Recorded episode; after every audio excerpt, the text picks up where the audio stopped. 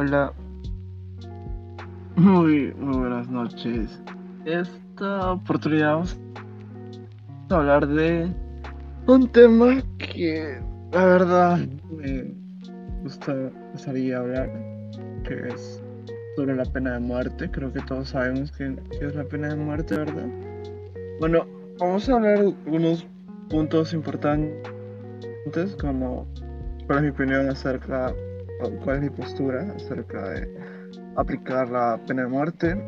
También podemos hablar de, no sé, argumentos a favor de la, de la pena de muerte, ¿verdad? Y si es que evitaría la pena de muerte la delincuencia. Bueno, para empezar, de, para empezar, no sé decir que si estás de acuerdo con, la, con aplicar la pena de muerte y bueno, es un tema discutible.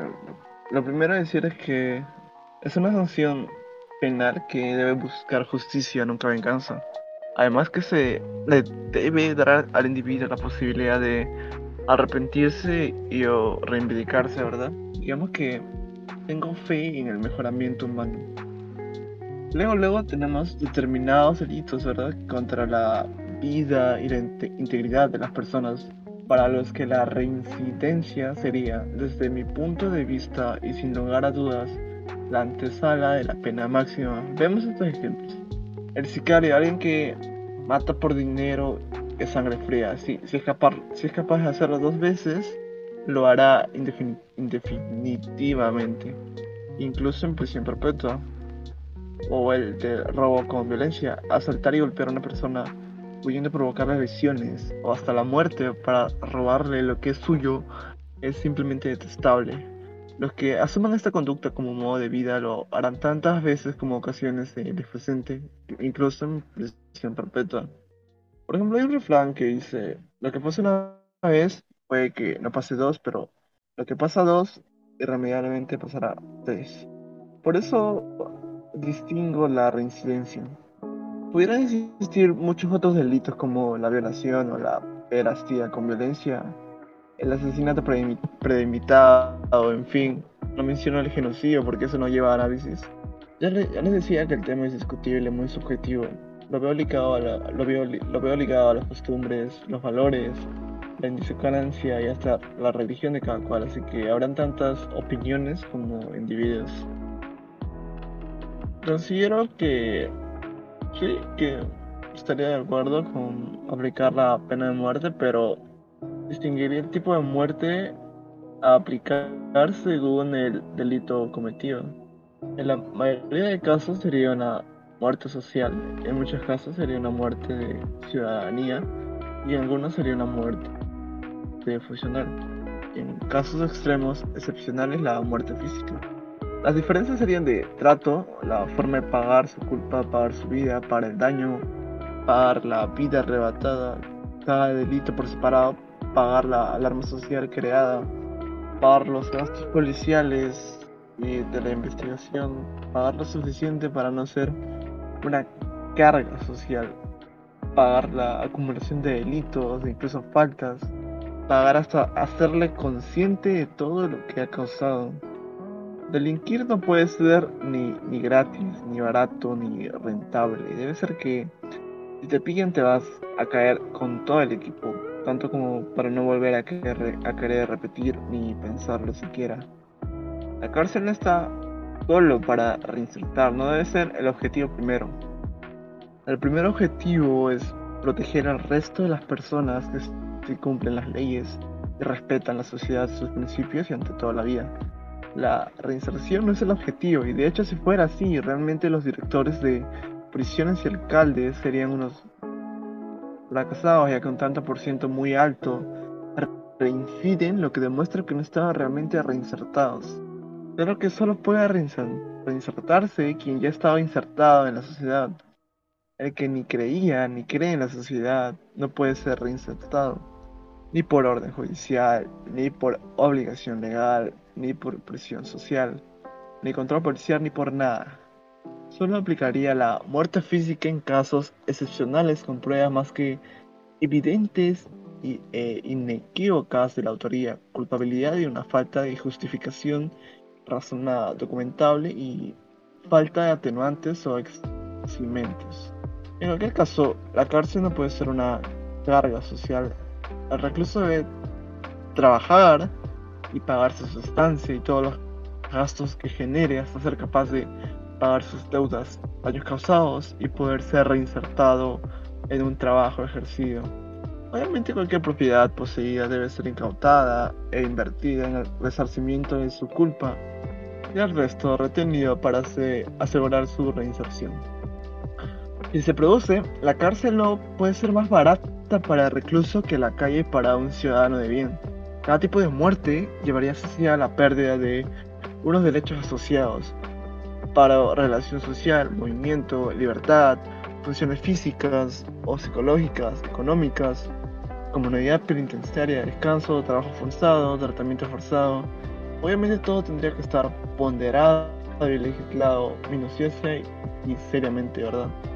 Todo esto solo se puede aplicar dentro de una sociedad avanzada con un poder judicial realmente independiente, una fiscalía extraordinaria, una legislación justa, una policía judicial y penitenciaria amplia y eficiente y una sociedad realmente convencida de ser eficaz, responsable y cuna del bien común.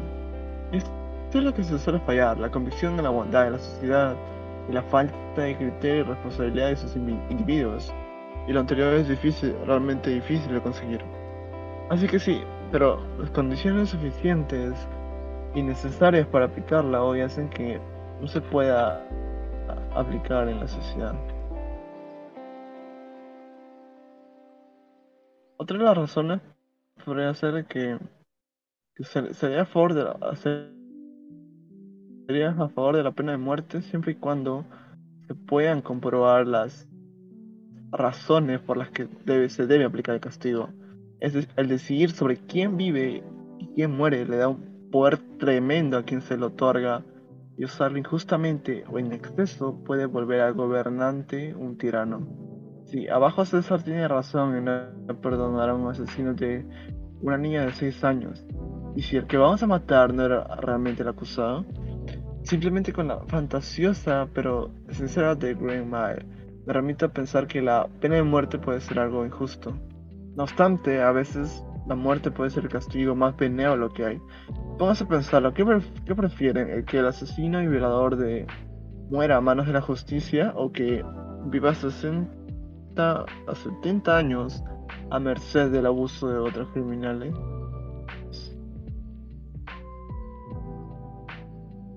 Probablemente uno de los cinco argumentos que estarían más a favor de la pena de muerte Primero porque la vida humana tiene que tener un precio, no económico, porque es imposible poner una cifra a una persona. La cárcel no es suficiente compensación para la víctima y su familia, así que lo más justo es una vida por otra o a quien hierro mata, a hierro muere, ¿verdad? Segundo, si a un perro con la rabia se le sacrifica, lo mismo vale para un asesino ya que no es útil a la sociedad. Tercero, no es justo que un asesino tenga más derechos que la víctima. Una buena defensa con los mejores abogados, un juicio justo, un trato digno, apoyo de su familia y amigos, una vida, aunque sea en la cárcel, etc. Estando la economía mundial como está, la pena de muerte ayudaría a aliviar las arcas del Estado, ya que cada preso que está en la cárcel cuesta unos 1.500 dólares mensuales entre alimentación, luz, agua, vigilancia 24-7, medicina, psicólogos, etc. Sin contar, obviamente, los gastos policiales y jurídicos, no sé, pago del paro al financiar su pena. Quinto, si alguien asesinara a alguien de tu familia, tú querías que el asesino muerto, sé que nada te podrá devolver a algún familiar, pero te aliviaría aparte de tu pena y rabia que el asesino le den pena de muerte, por ejemplo. Bueno, vamos a poner una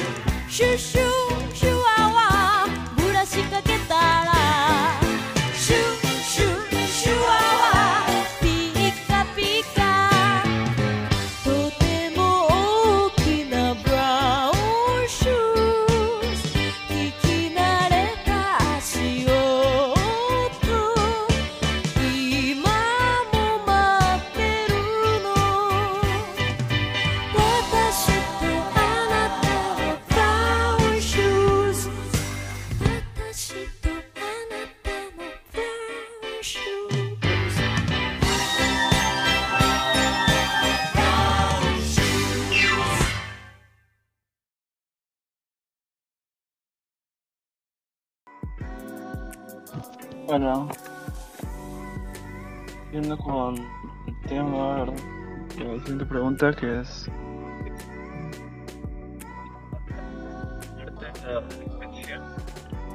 Qué bueno que no.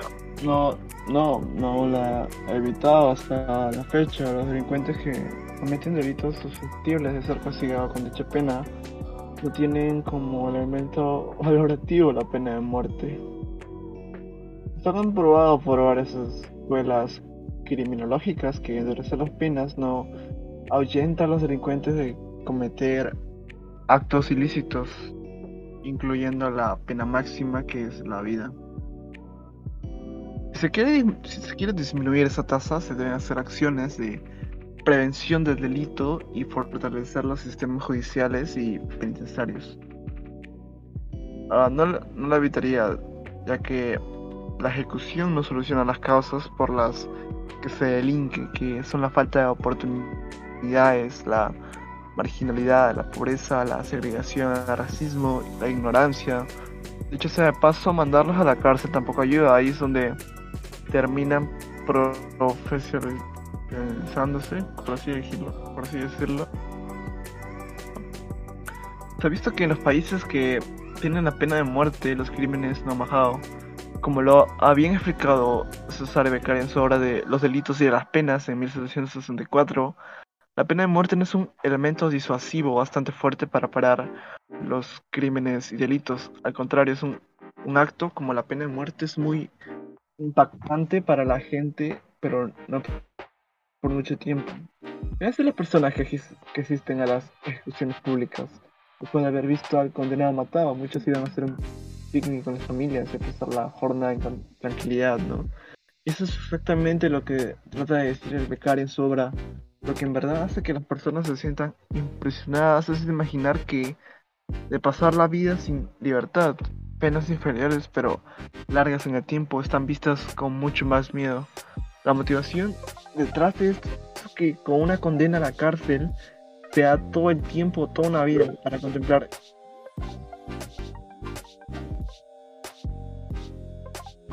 cada momento